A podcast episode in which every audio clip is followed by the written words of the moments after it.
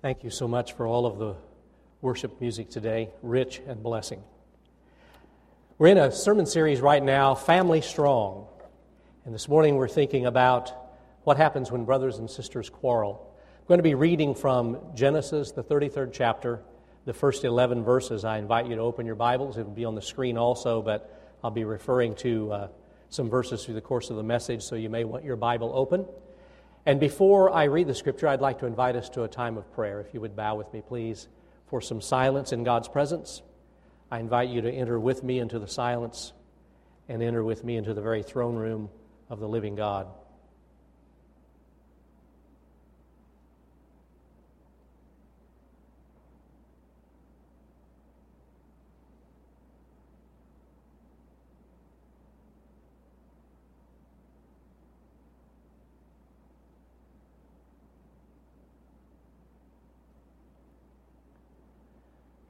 How we are blessed, mighty God, with every manifestation of your work in the world and in our hearts as we hear testimony through song and through scripture. We're reminded that you never stop loving your people. So we pray today on behalf of your people and on behalf of your world that you might bless in powerful ways.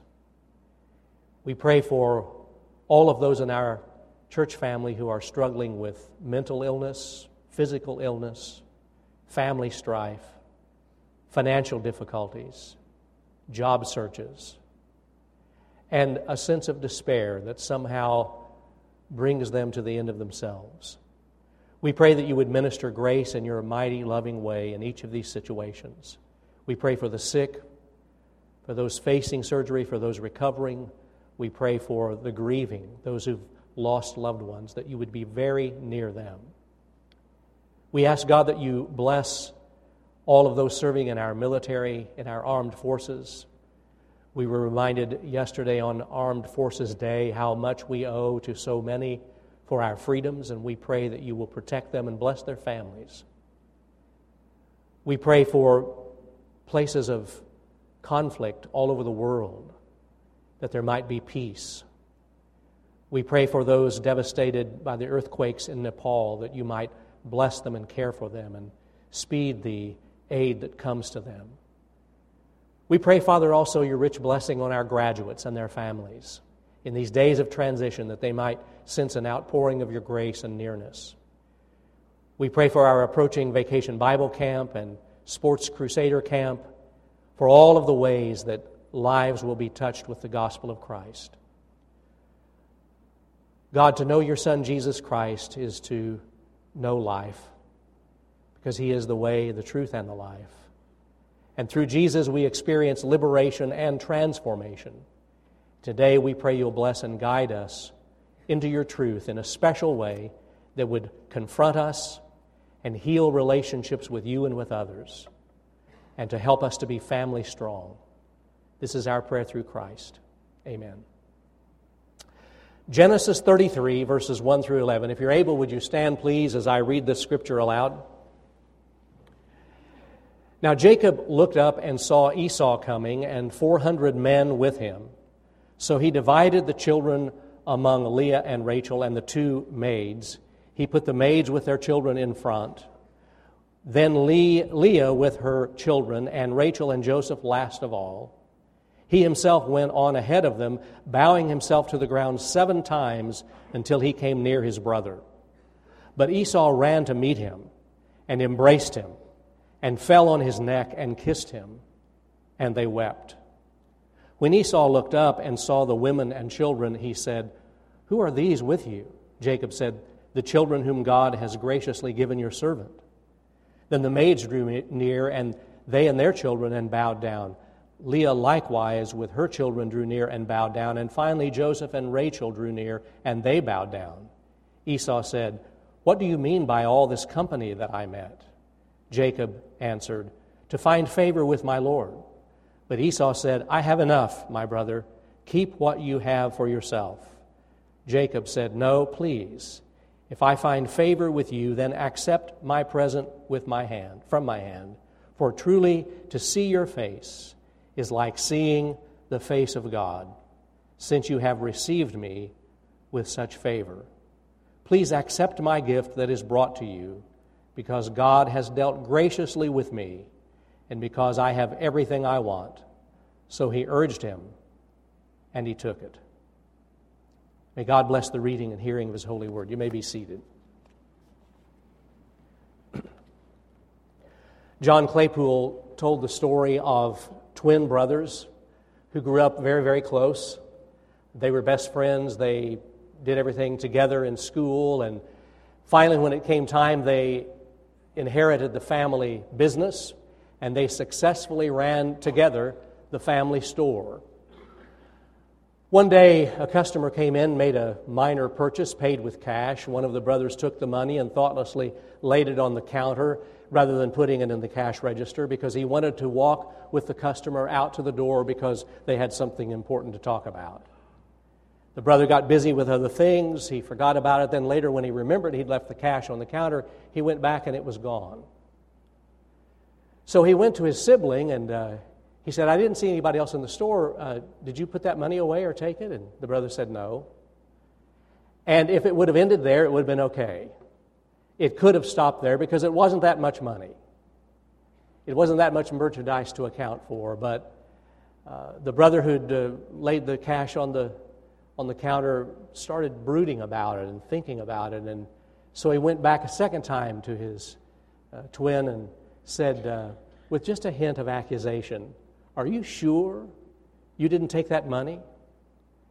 And the brother caught the hint of accusation and bristled a little bit and, and declared his innocence. But then there started to bubble up all these petty grievances that have been stored away all through the years of working together in business.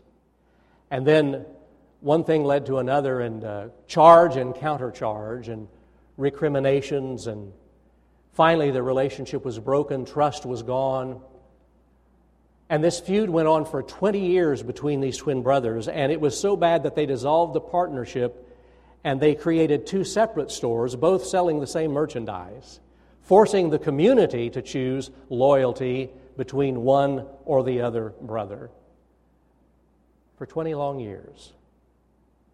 Then one day, a well dressed stranger walked into the store, into one of the stores, and he asked, asked one of the twins how long he'd owned the business. And the stranger said, I have a confession to make. About 20 years ago, I was down on my luck passing through town, had not eaten in three days, and I slipped into your store unnoticed and saw cash on the counter, and I took it because I was hungry. He said, I'm here to make amends, to apologize, and to make whatever reparations you see fit. And the stranger was surprised to notice that the store owner's shoulders were heaving and he had tears in his eyes. he said, Would you please do me a favor and go next door and tell the owner of that business the very same thing you just told me? So the stranger did, and just as he finished his story the second time, he was surprised to see two old men who looked remarkably alike holding on to one another, weeping.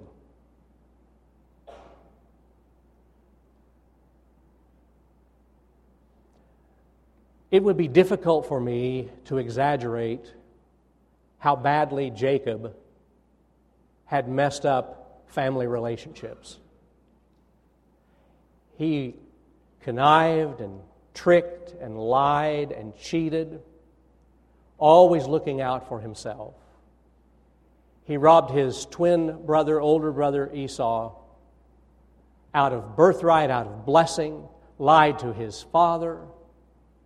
And after that, that second cheating with Esau, Esau said to Jacob, When daddy dies, I'm killing you. And Jacob, being ever the one to take care of himself, fled. He married, he became prosperous. Many, many, many years later, he started to come back, and somebody tells him, Esau, your brother, is coming for you with 400 men. And Jacob did the only thing he ever knew to do. He decided to wiggle his way out of it. He was going to buy Esau's favor and forgive, forgiveness, and he put together a large herd of livestock ready to bribe forgiveness out of Esau. And of course, what Jacob was prepared for was revenge. What Jacob got was grace. Verse 4, I think, is pivotal in this story because it begins with the, with the word but. But Esau ran to meet him. But. I love the word but because it usually means there's a surprise coming. It usually means this isn't going to go like you thought it was going to go. It usually means something good is coming. And instead of revenge, but Esau ran to him. And the wording is fascinating. Esau ran to meet him, embraced him, fell on his neck, and kissed him, and, and they wept. Do you know Jesus knew his Bible very well? His Hebrew Bible, that's the only Bible he had. And you remember that story that Jesus told in Luke 15 about the prodigal son? He went into a far country and wasted all of his uh, inheritance and uh, had to work with the pigs and came home all smelly and sweaty and despondent and ready to repent. And the scripture says, I'm going to read it to you from Luke 15 20. The father saw him and was filled with compassion. He ran, put his arms around him, and kissed him. I think Jesus got that phrasing from the Genesis 33 4 account. It's that same kind of family reconciliation that where Esau said, I, I don't want to get even. I, I want to offer you grace. I'm going to hug you. I'm going to kiss you. I'm going to restore you in love. Not because of you deserve it, but because I love you. Now, I don't know about you, but Esau is one of my candidates for the most uh, unrecognized uh, spiritual person in the First Testament of Scripture, in our Old Testament. He's my candidate for underrated. Yeah, he made a lot of mistakes, but he doesn't get much credit for this kind of grace. Who do you know in the Bible that had more right to be upset? Who do you know in the Bible had more of a right to be um, to feel to feel wronged? Who had more of a right to be angry? Who had more of a right to, to want revenge?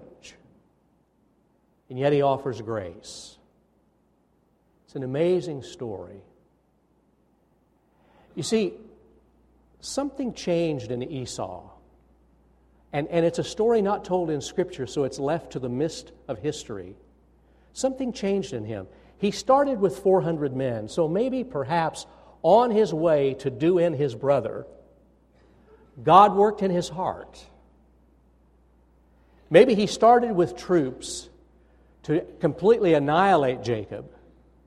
But Esau somehow, something changed. Something changed in Jacob too. Because just the night before this episode, in chapter 32 of Genesis, Jacob had wrestled with an angel all night long, and he was forever changed. He walked with a limp. His name was changed from Jacob to Israel.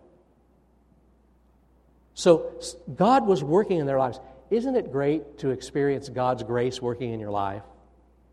Isn't that a delicious, wonderful feeling when, when you know that somehow your heart is melting and you don't hate like you did, or you're willing to forgive and you don't even know where that came from?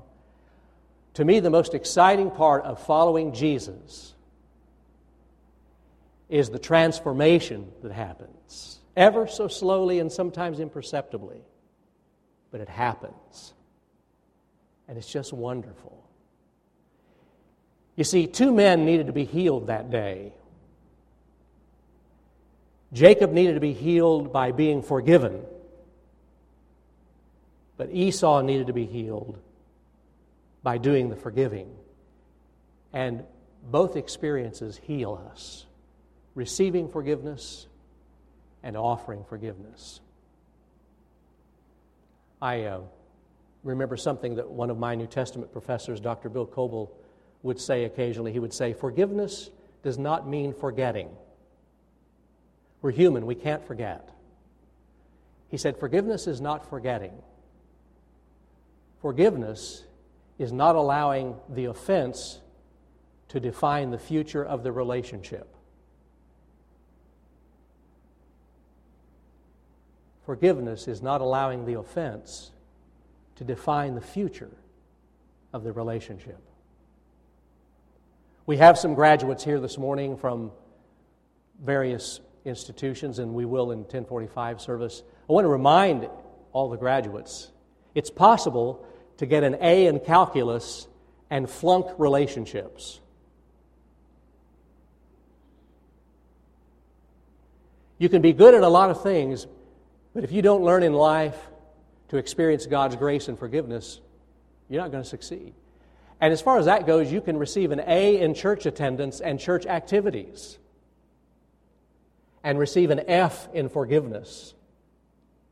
We never graduate from the school of forgiveness. We never graduate from that school of learning to let go of grudges and to experience grace. Poor Jacob. He had such a hard time with grace. Don't you? I do too. Jacob had such a hard time with grace. He had gone through life thinking he had to earn everything. He had to earn his a parent's favor. He had to earn his place in life. He had to work for and buy everybody's approval. He had to work for and buy God's approval. He was always bargaining with God, thinking that God was on some kind of pay schedule.